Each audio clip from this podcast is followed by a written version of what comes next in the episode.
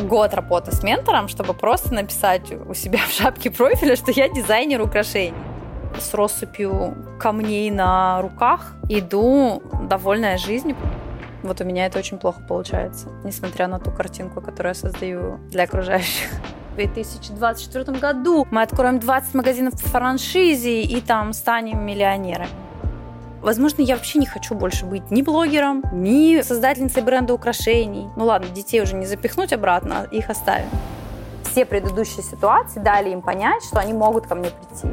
Она призналась, что у нее есть ощущение, что я скрываю про секс что-то от нее. Бренд должен развиваться вне зависимости от моих поисков себя.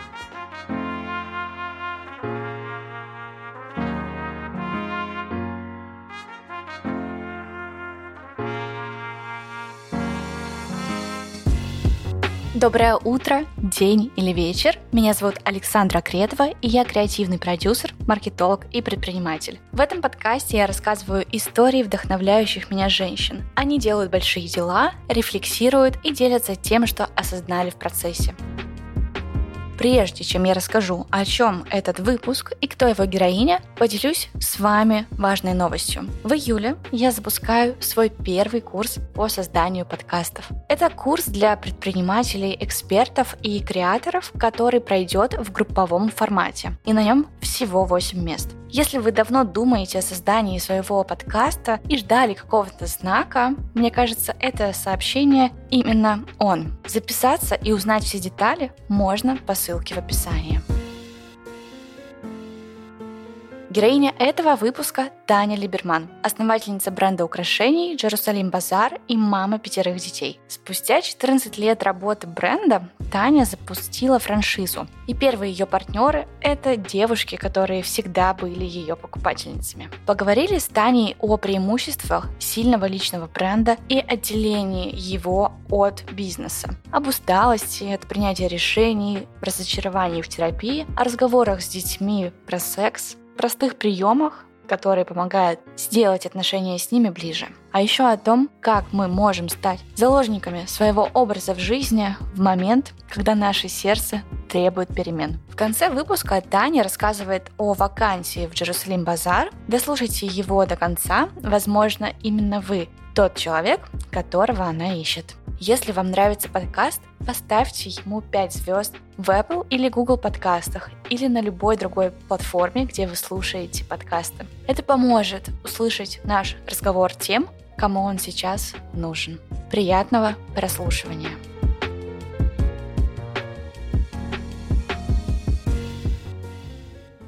Привет, Таня! Привет! Давай расскажем нашим слушателям о том, чем ты занимаешься и какие у тебя сейчас в жизни есть роли. Я занимаюсь украшениями уже четырнадцать лет, и, в принципе, это моя профессиональная деятельность — развивать бизнес, связанный с украшениями.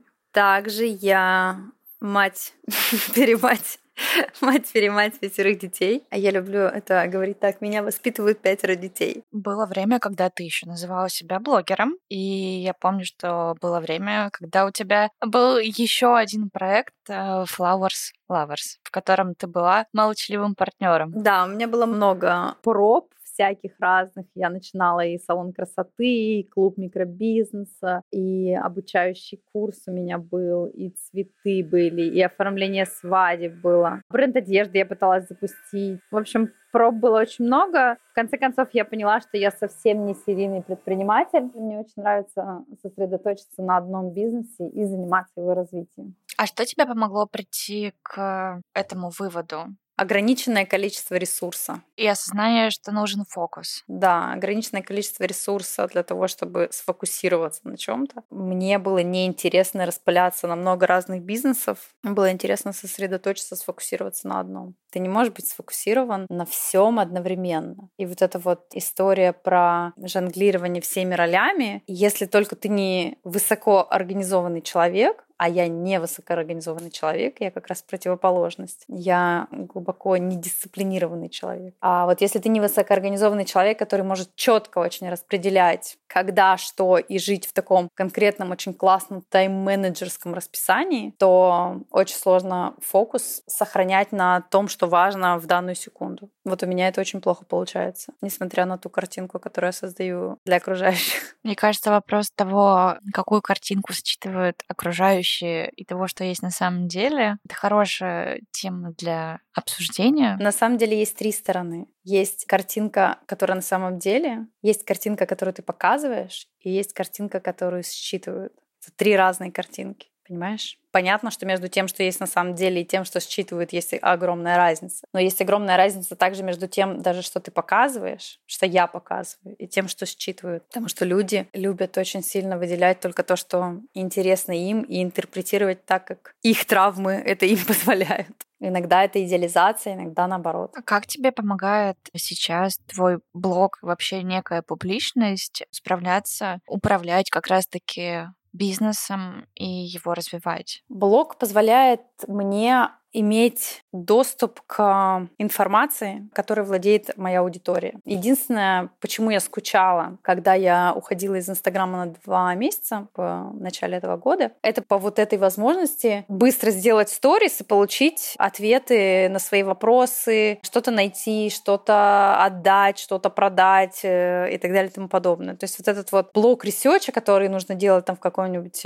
Гугле или я не знаю где, мне очень легко сделать в Инстаграм. Буквально вчера мне всем Инстаграмом девочки объясняли, как десятичные дроби, какие-то не десятичные дроби переводить в десятичные, потому что я сидела со своей дочерью и ее заданием по математике, и вот реально смотрела, как смотрю в книгу, вижу фигу. Было тяжело, но одна сторис, и мне примерно сорок человек рассказали, как это сделать, и мы справились. Ну, это не про бизнес было сейчас, но с бизнесом то же самое. То есть любой вопрос девочки, где напечатать, не знаю, сегодня в Праге, в типографии быстро что-то. Или там ищу, не знаю, сборщика украшений в Тель-Авиве. И вот все вот эти вот вещи, вот эта помощь зала условная, да, она очень сильно помогает в развитии бизнеса. Ну, не говоря уже о личном бренде, который, собственно, и стал драйвером развития бренда ювелирного. Сейчас ты находишься в той точке, на том этапе, когда кажется, что твой личный бренд и бренд бизнеса, они разделяются. Вы запустили франшизу. Как оно продолжает работать? Мы уже много лет работаем над разделением брендов. У нас получается достаточно переменным успехом. Но я думаю, что это получается. В любом случае,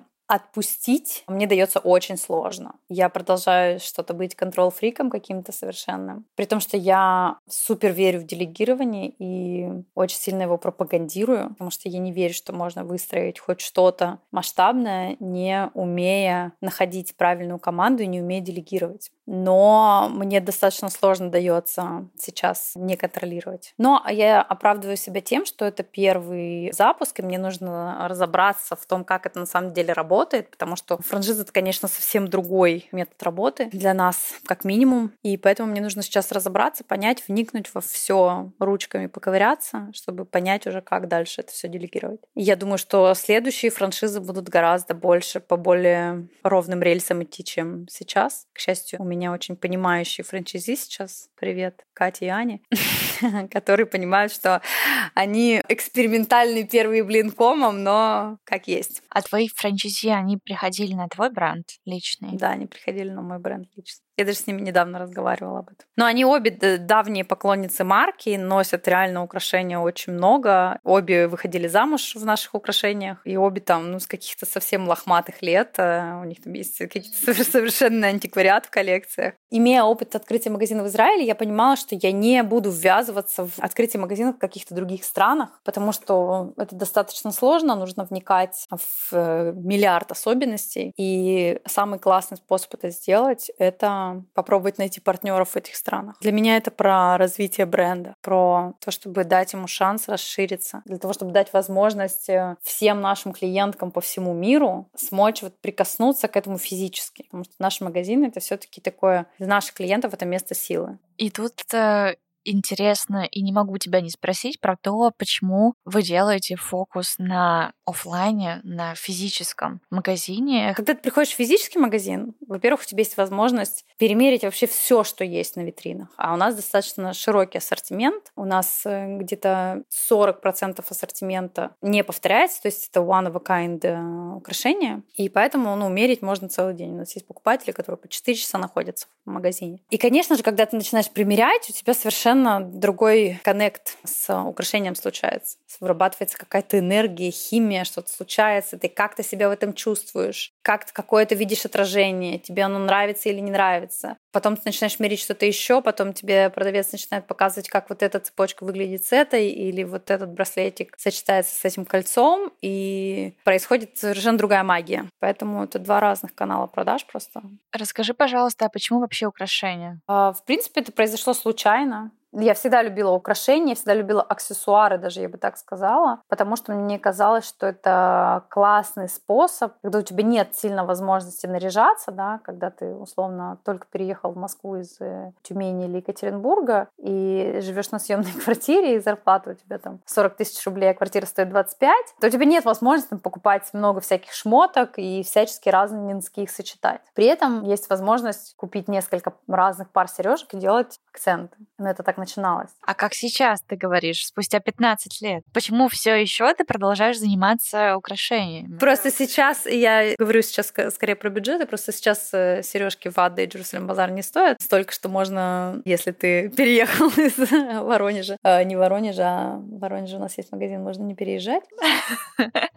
В общем, да. Мне всегда нравилась возможность сделать лук интересным, акцентным, самобытным, добавить какого-то изюма, как я люблю это называть, в совершенно повседневный casual свой наряд, да. У меня не очень есть много энергии, времени, желания наряжаться, сочетать какие-то многослойные наряды. Плюс я, ну, сейчас живу в достаточно жаркой стране, когда э, шорты и футболка — это такая униформа. Зато сережки или какое-то массивное ожерелье или какие-то какие-то интересные кольца могут сделать твой лук уникальным и выделить тебя из вот серой массы в футболках и шортах и шлепках. Вот это мне нравится в украшениях. И за пятнадцать лет, собственно, ничего не изменилось? Нет, ничего не изменилось. Это ровно то, что я делаю каждое утро, да. Мне лень копаться в шкафу и собирать какие-то сложные сочиненные луки. Я просто надеваю белую рубашку и джинсы, например, надеваю какие-то стейтмент-серьги или навешиваю на себя три какие-нибудь цепочки и с россыпью камней на руках иду довольная жизнью, потому что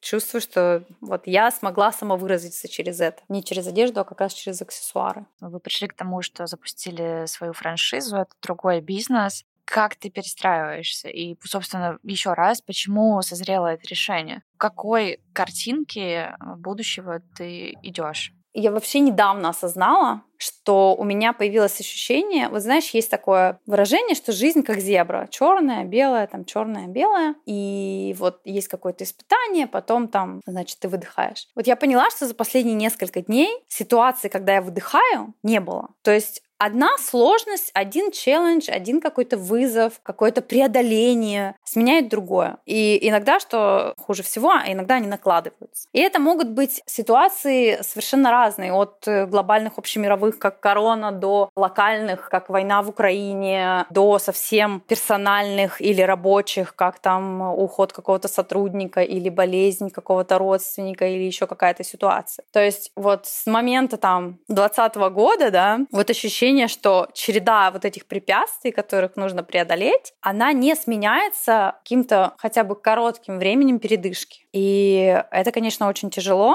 Очень сложно в этом контексте что-то прям планировать и вот о чем-то мечтать, каком-то глобальном, да, вот эти какие-то радужные картинки. Я не строю себе их сейчас просто потому, что меня жутко фрустрирует разочароваться в итоге. Я не хочу сейчас придумывать, что так, в две тысячи двадцать четвёртом году мы откроем двадцать магазинов по франшизе и там станем миллионерами. Нет. Вот сколько откроем, столько откроем. Будут работать, я буду радоваться, мне будет классно, я буду ездить на открытие, я очень люблю все эти эмоции, это все очень классно. Не будет получаться, значит, не будет получаться, значит, у нас будет два магазина по франшизе, и вот будет наш вот этот унылый между собойчик, как я это называю.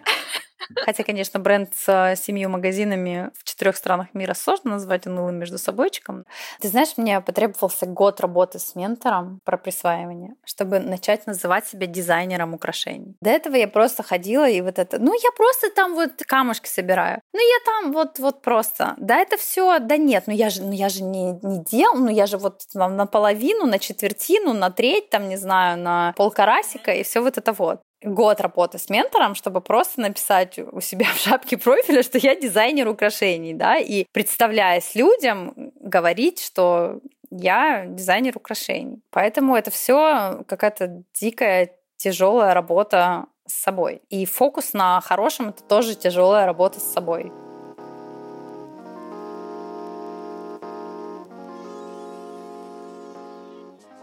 А что ты считаешь своей суперсилой? У меня большее количество энергии и резистентности, чем у, мне кажется, среднестатистического человека. Я могу выдержать больше, чем большинство людей, которые меня окружают, как минимум. Но именно поэтому большинство людей стонут от двух детей, а я стону от пятерых.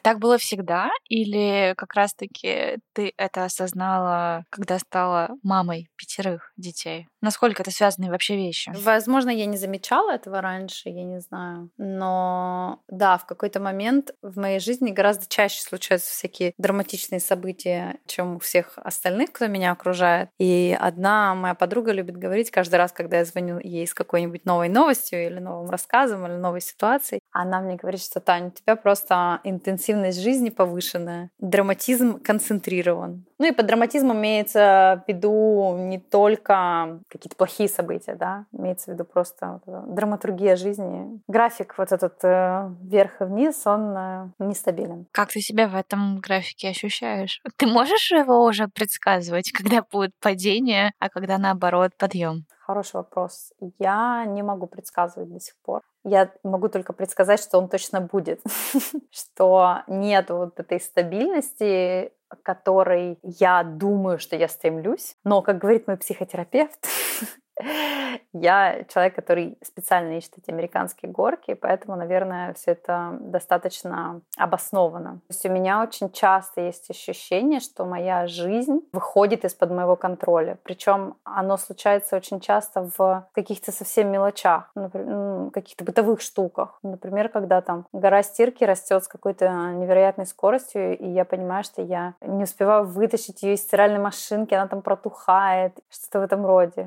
Или Или там я только прибралась, и все пришли домой, и все начало разваливаться и расползаться просто по каким-то, как одеяло старинное, по ниткам. И вот в эти моменты ощущение, что реально жизнь вышла из-под контроля. Или когда я понимаю, что мои дети, какой-нибудь из моих детей конкретный, уже там типа несколько месяцев не делал домашнюю работу, а я это все не проверяла и никак не контролировала, и вообще об этом не знаю. Знаю об этом только, когда мне уже пришло какое-нибудь гневное сообщение от учителя. Ты, ты из работы бежишь домой, из дома ты бежишь куда-то, а дети, уроки, фрустрация, звонки от учителей. Меня спрашивают: Таня, когда вы находите время на книжки, да, я фанат книжек, читаю очень много книг. Так потому что это единственный момент, когда я могу просто как-то отключиться от всего того хаоса, который творится в жизни. При том, что да, я люблю своих детей, да, я люблю свою работу, там, да, все классно, но это тяжело. Единственный момент реально убежать от реальности и просто расслабиться — это почитать книгу. А что для тебя передышка?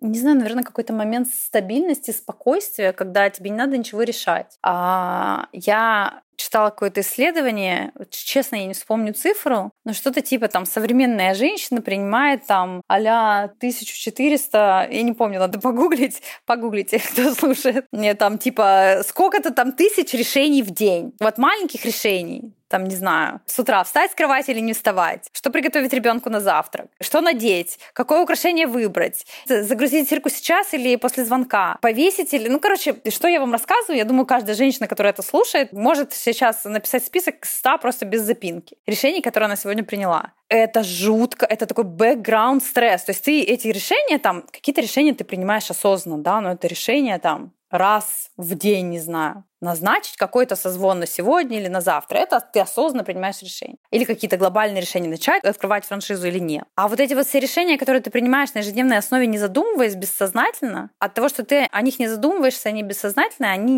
не съедают меньшее количество энергии. Это вот как раз тот самый background noise мешает. И помимо тех решений, которые я принимаю сама для себя, ну не только для себя, там для своей семьи и так далее, есть еще миллиард решений, которые от меня требуют другие люди. Там условно няня, которая пишет, а забрать сегодня вот во столько или во столько? Или там дети, там, не знаю, пойти мне или не пойти туда? Или муж там, ты сможешь завтра посмотреть вот эту квартиру или не сможешь? Ну, то есть вот этот весь вот этот шум, он ужасно сжирает энергию. И то, что для меня передышка, это, наверное, просто не принимать решения хотя бы час в день. Создается ощущение, что ты принадлежишь всем, но только не себе. Это сто процентов так. При этом все то, что вокруг тебя, это есть там твой выбор, есть следствие и результат. Да, результат моих решений. решений, да. Это может уже перестать быть моим выбором, но это все еще результат моих решений, моих действий. Ну и, соответственно, ответственность лежит только на тебе. И это тоже большой груз, который добавляет. Конечно, и тут все равно возникает вопрос или мысль о том, что принимаешь ли ты все то, что есть. Ну вот как оно есть, или хочется где-то по-другому поменять, докрутить, еще что-то. Я такой человек, которому всегда нужно что-то докрутить, и который вечно недоволен тем, что есть. С одной стороны, это хорошо, потому что это помогает избежать стагнации, потому что это мотивирует, потому что это заставляет двигаться вперед. С другой стороны, это плохо, потому что у тебя нет опоры. Не у тебя нет опоры, а у меня нет опоры. Как говорит мой психотерапевт, нужно говорить за себя. У меня нет опоры, потому что я недовольна тем, что я добилась, да, потому что, ну, можно же было лучше. Ну, вот и все. К вопросу про обесценивание. Ну, так ты можешь ходить бесконечно по этому замкнутому кругу. И многие, кстати, так и ходят. Многие так жизнь проживут, и, возможно, я буду в их числе. Что тебе помогает, как минимум, это осознать и заметить? Ты уже поделилась тем, что работаешь психологом, у тебя есть ментор, наверное, у тебя есть коуч, ну, в общем, со всех сторон помощь специалистов имеется. Да, ну, в принципе, мне кажется, что я достаточно осознанный человек, который как минимум признает, что у него есть проблемы. Я знаю, что у меня есть anger control issues, я знаю, что у меня есть вообще, в принципе, контроль эмоций, мне очень сложно дается, даже не только anger. Я знаю про обесценивание, я знаю, что мне сложно даются отношения с людьми и всякие такие вещи. Но я как бы вот единственное, что во мне... Единственное, что во мне хорошо. То, что во мне хорошо, это то, что я, по крайней мере, это признаю и вижу. Я знаю людей в своей семье, которые этого не видят и не признают, и не хотят даже смотреть в сторону работы с этим. Они просто всегда правы. Как бы. Я очень часто права, конечно, но признаю, что не всегда. И мне кажется, что это первый шаг, и в целом для меня, как я уже говорила, это очень тяжелая работа над собой, но я верю, что она продвигается вот просто микроскопически, но продвигается. Это как вот эта вода, которая камень точит. Вот мне кажется, что моя работа над собой, там, пусть это будет терапевт, пусть будет это ментор, пусть это будет коуч, там какие-то, не знаю, курсы, марафоны, вебинары, все что угодно, книги. Это все со всех сторон точит этот камень. А когда ты начала работать с психологом и как пришла к этому? Я впервые пришла в терапию в тридцать лет, еще в Москве. Просто решила попробовать для того, чтобы понять лучше себя. Потом я сменила достаточно много количества терапевтов, штук восемь, наверное. И с перерывами у меня были все эти штуки. И в какой-то момент в прошлом году я прямо супер разочаровалась в терапии для себя, лично для себя, потому что я знаю массу людей, которым это реально очень, очень помогает. И, ну, как-то разочаровалась, прекратила работу, потому что как будто бы для меня вообще ничего не менялось. То есть я работаю, хожу, что-то там разговариваю, все такое, и ничего не меняется. Я очень расстраивалась. И в какой-то момент, в начале этого года, я поняла, что я без терапии просто не вывезу вот этот весь карнавал эмоций. И либо у меня будет инсульт, либо я там в психушку какой-нибудь попаду, не знаю, просто умру. Умру где-нибудь по дороге. Я пошла к новому терапевту, с которой я сейчас четыре месяца, пятый месяц уже, и мне прям классно сейчас в терапии. Я хожу к ней два раза в неделю, прямо такой этот интенсивчик, то, что мне помогает. Чувствуешь ли ты сейчас, что есть изменения? Я чувствую прямо микроскопические сдвиги. Вот прям микроскопические. И это только потому я чувствую, что я стала работать своим обесцениванием. То есть замечать, вот это замечать. Откуда такие высокие требования к себе и такие строгие? Не хочу никого обвинять, ни на кого показывать пальцем. Но все мы знаем, откуда все наши травмы. Особенно советские дети, чьи родители еще не читали Петрановскую и Гиппенрейд, были не в курсе, что они должны были стать тайной опорой, а не тайным расхреначивателем детских душ. Мне кажется, даже все равно и мы сейчас э, своим детям будем откладывать деньги на терапевта. Нет, мы т- абсолютно точно калечим психику наших детей каждый день, потому что что бы ты ни делал, мне кажется, все равно какое-то там неаккуратное слово западет в душу ребенка. Но, по крайней мере, есть какие-то прям вот, знаешь, такие чисто технические шаги, которые ты можешь сделать для того, чтобы твоему ребенку было комфортнее, он ощущал твою любовь. Например, просто тупо говорить ему об этом каждый день. Мои дети уже задолбались это слушать. Мой сын сегодня сказал: да, мам, я знаю! Говорила уже!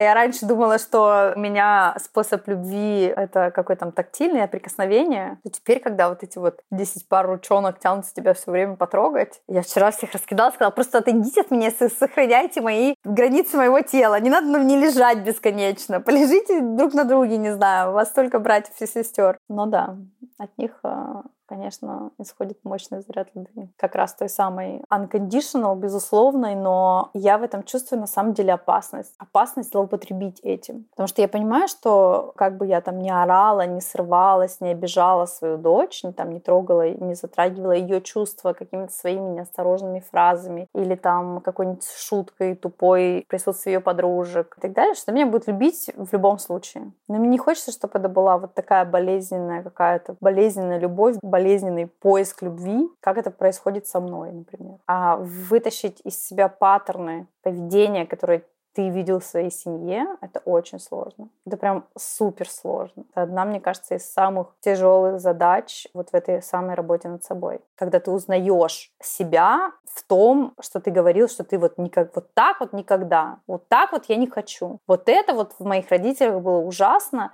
Меня это очень сильно там обижало, задевало, травмировало, не знаю, все что угодно. Вот я так не хочу. Ты тут же поворачиваешься, я тут же поворачиваюсь. И делаю то же самое по отношению к какому-нибудь своему ребенку. Это очень неприятно осознавать. Но это делается на вот этом самом автоматизме. Короче, да, очень важно для меня не злоупотребить вот этой безусловной любовью, которую дают мне дети, которая вшита в моих детей при рождении. И смочь им это вернуть. Не так, как было в моем детстве. Вот ты получила пятерку, я тебя люблю. А не получила пятерку, почему не получила? Получила четверку, а почему не пятерку? Получила пятерку, а, ну так ты и должна была получить пятерку. У меня есть огромная проблема с моими сотрудниками. Привет всем моим сотрудникам сейчас. Я очень редко даю хороший фидбэк. Я очень редко хвалю. И это исходит ровно из того, что вот у меня этот паттерн, ну, так вы должны были сделать хорошо. Что значит, я должна похвалить тебя за там хорошую работу? Ну, так я тебя и нанимала для хорошей работы. И я понимаю, что это идет ровно из той травмы, которая у меня идет от папы, который мне так говорил прямым текстом. Что типа, почему я должен хвалить тебя за пятерку или за какое-то достижение, если ты должна была это сделать? Вот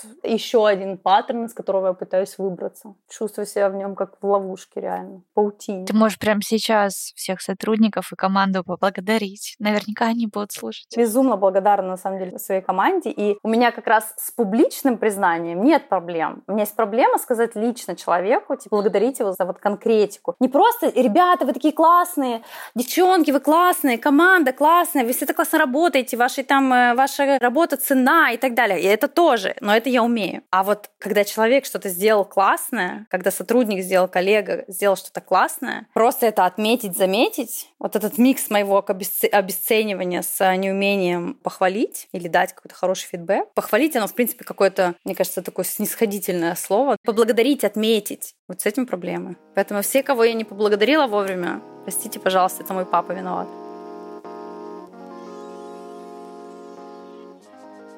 А что ты делаешь сейчас в воспитании своих детей иначе по сравнению с тем, что делали твои родители, помимо вот уже того примера, который ты привела?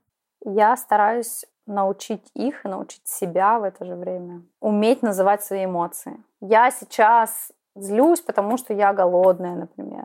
Или я ужасно обиделась, потому что я там то-то. Мне кажется, вот низкий эмоциональный интеллект у нашего поколения во многом из-за того, что ну, вообще не принято же было говорить о своих чувствах. Мне кажется, я поддерживаю на уровне... Постоянно говорю детям, что они способны, что вот у тебя получилось, смотри, как здорово у тебя получается, как здорово, что ты это сделал, у тебя вот такой результат вышел. Вот такая поддержка, когда ты не просто там либо молодец, либо так и должно было быть, а вот как бы некое вселение уверенности, мне кажется, это важно. Я стараюсь откровенно разговаривать и выстроить отношения. Для меня дико важно, чтобы мои дети знали, что в тяжелую минуту они могут ко мне прийти, что когда они испуганы или им ужасно стыдно, или они сделали что-то, что им вообще просто пипец, как сложно в этом признаться кому бы то ни было, когда они боятся, что они попали в беду, или там что-то произошло, чтобы они, естественно, я думаю об этом уже в взрослом возрасте, чтобы вот когда они дошли до взрослого возраста, все предыдущие ситуации дали им понять, что они могут ко мне прийти. Будь это, не знаю, там нежелательная беременность в шестнадцать лет, или там он случайно сбил кого-нибудь на самокате, какую-нибудь там собачку или человека, не дай бог, или, я не знаю, он ввязался в компанию, где все там используют наркотики, или он стал свидетелем изнасилования. Чтобы он мог прийти ко мне, он, она, они могли прийти ко мне и рассказать об этом, не боясь осуждения, гнева, всех этих вещей. И это сложно, потому что когда к тебе приходит, даже на каких-то мелких ситуациях, там, ой, мы там с подружками сделали что-то, как бы хочется наругать. Это первый инстинкт, да? Ах, ты вот такая, почему ты это сделала, вы же знаете, что это нельзя. И вот этот вот автоматизм, который приобретен, ты не можешь прийти, потому что тебя просто загнобят, зачморят, и ты лучше пойдешь куда угодно, чем ты придешь с какой-то своей сложной ситуацией к своему родителю. Вот этого я хочу избежать.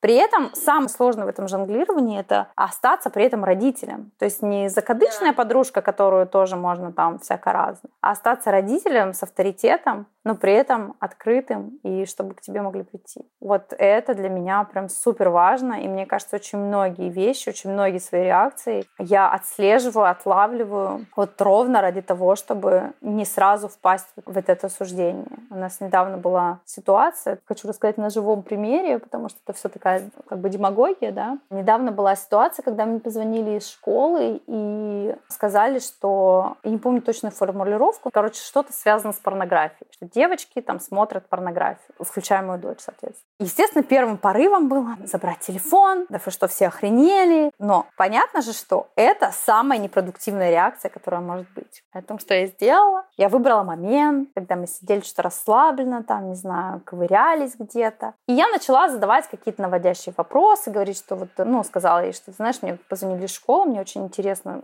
что ты мне расскажешь. А, кстати, вот из таких каких-то технических моментов я всегда говорю, ты просто знаешь, что я на твоей стороне, я могу, типа, быть чем-то недовольна там и так далее, но я в первую очередь верю тебе, и я хочу услышать твою версию, и я надеюсь, что ты мне скажешь правду. Обещаю там тебя, не знаю, не ругать, не орать, не там чморить, не унижать, не говорить, какая ты плохая. Я могу быть недовольна твоим поведением и выразить это недовольство как каким-то спокойным методом. Но ругать тебя не буду. Главное, чтобы ты мне сказала правду. И вот я говорю, мне вот позвонили из школы, рассказали, хочу услышать твою версию событий. Она сразу там засуетилась, начала что-то там это самое. И где-то час мы с ней проговорили. В итоге выяснилось, конечно, что все было не так, как она изначально мне рассказала вот на этом первом. То есть потом я начала задавать ей наводящие вопросы, потом, ну, все-таки там вот эта девочка это показала или все-таки это ты показала? Ну, я показала на ее телефоне, поэтому считаю, что это она.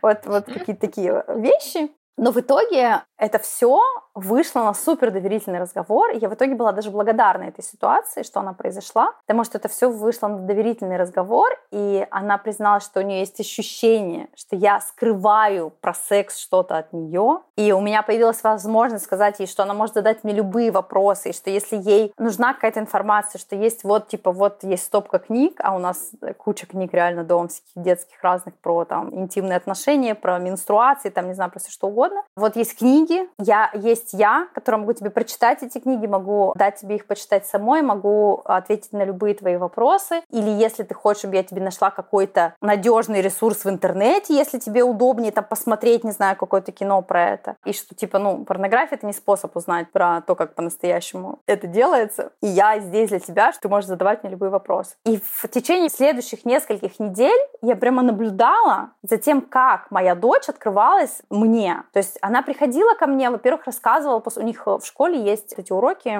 про там всякое там тоже месячные, там сперматозоиды, секс и все остальное. И она приходила, мне все рассказала, вот мы на этом уроке, вот тут то, сё, пятое. Раньше, но я даже не знала, что у них есть эти уроки. Она задает вопросы, она рассказывает мне, что вот девочки тут там рассказали то, сё, принесли это там и так далее. И это было прям вот настолько ощутимое изменение, что я прям себя очень сильно поблагодарила, что я ну, не начала вот это вот сразу истерику орать. Я их постоянно гоняю, что они должны прибираться, что они должны прибираться. И вот буквально в субботу они оставили сначала они делали там какой-то творческий проект, и все там фломастеры, обрезки бумаги, ножницы, клей открытый, и все это вот осталось лежать на столе в гостиной. Они радостно переместились с пятью пакетами чипсов к компьютеру, насрали просто вокруг компьютера, на компьютере, на полу, засыпали все чипсами и радостно удалились гулять. И одна осталась, вот одна единственная, Михаль старшая, и я просто всех собак на нее спустила. Типа, как вообще, что вы за такие свиньи, да вообще невозможно отдохнуть, полежать, книжку почитать. Читать, я выхожу в салон, здесь такой трэш. И, соответственно, вот эту ситуацию разбирала на терапии, и я поняла, что я ни разу своим детям не говорила, что я ненавижу прибираться. И что нужно просто сесть им и сказать: ребят, я ненавижу прибираться, но я очень люблю чистоту. Вы просто должны знать, что я не люблю прибираться так же, как и вы. Все с вами нормально. Вот мне кажется, вот это какая-то некая теневая сторона, которую я, возможно, недостаточно проявляла. Расскажи, какой самый, ну, вот, сложный вызов сейчас стоит перед тобой?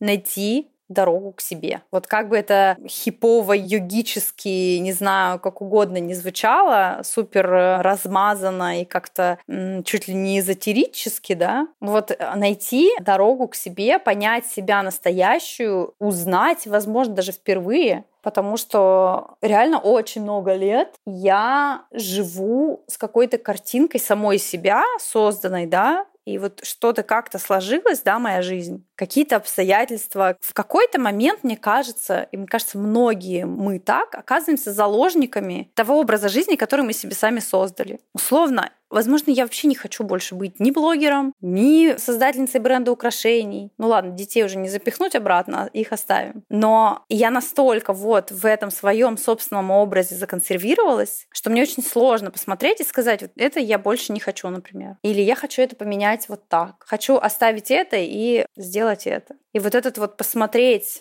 на себя со стороны и увидеть, что на самом деле там происходит, это самый большой челлендж. А допускаешь ли ты мысль, что ты можешь продать бренд или просто его закрыть? Я допускала, допускаю мысль о продаже, о партнерстве, например, каком-то. Просто закрыть мне бы далось, наверное, суперсложно психологически, потому что ну, это прям обидно будет. Это прям как будто бы проиграла. Это в любом случае проиграла, но не из этой точки зрения. То, что проиграла, это да. Но мне кажется, что это такая, скорее, отмазка для слабаков, а не для сильных людей. Что я, типа, не бросаю, потому что я боюсь проиграть или боюсь, что кто-то там что-то подумает и так далее. Это тоже есть, безусловно. Безусловно, я думаю о том, что вот если я сейчас там закрою, не знаю, там магазины, например, да, не, не весь бренд, а там магазин или там что-то, или франшиза не сработает, нам придется их закрыть. Там, да, да, да, да. Естественно, у меня есть мысль о том, а что подумает вот там этот конкурент, вот этот там бывший сотрудник и вот этот вот там кто-то еще. А что об этом думаешь ты сама? Я об этом думаю сама, что что-то закрыть будет очень обидно, потому что бренд должен развиваться вне зависимости от моих поисков себя, потому что он этого достоин, потому что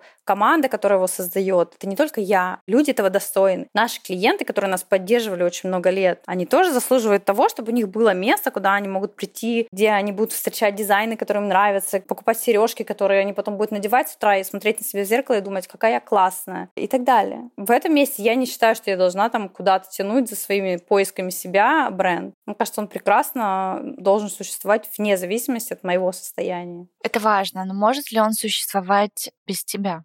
Сто процентов может. он как-то трансформируется, он не будет точно таким же, возможно, он будет хуже, возможно, он будет лучше, возможно, он будет просто другим, но он будет.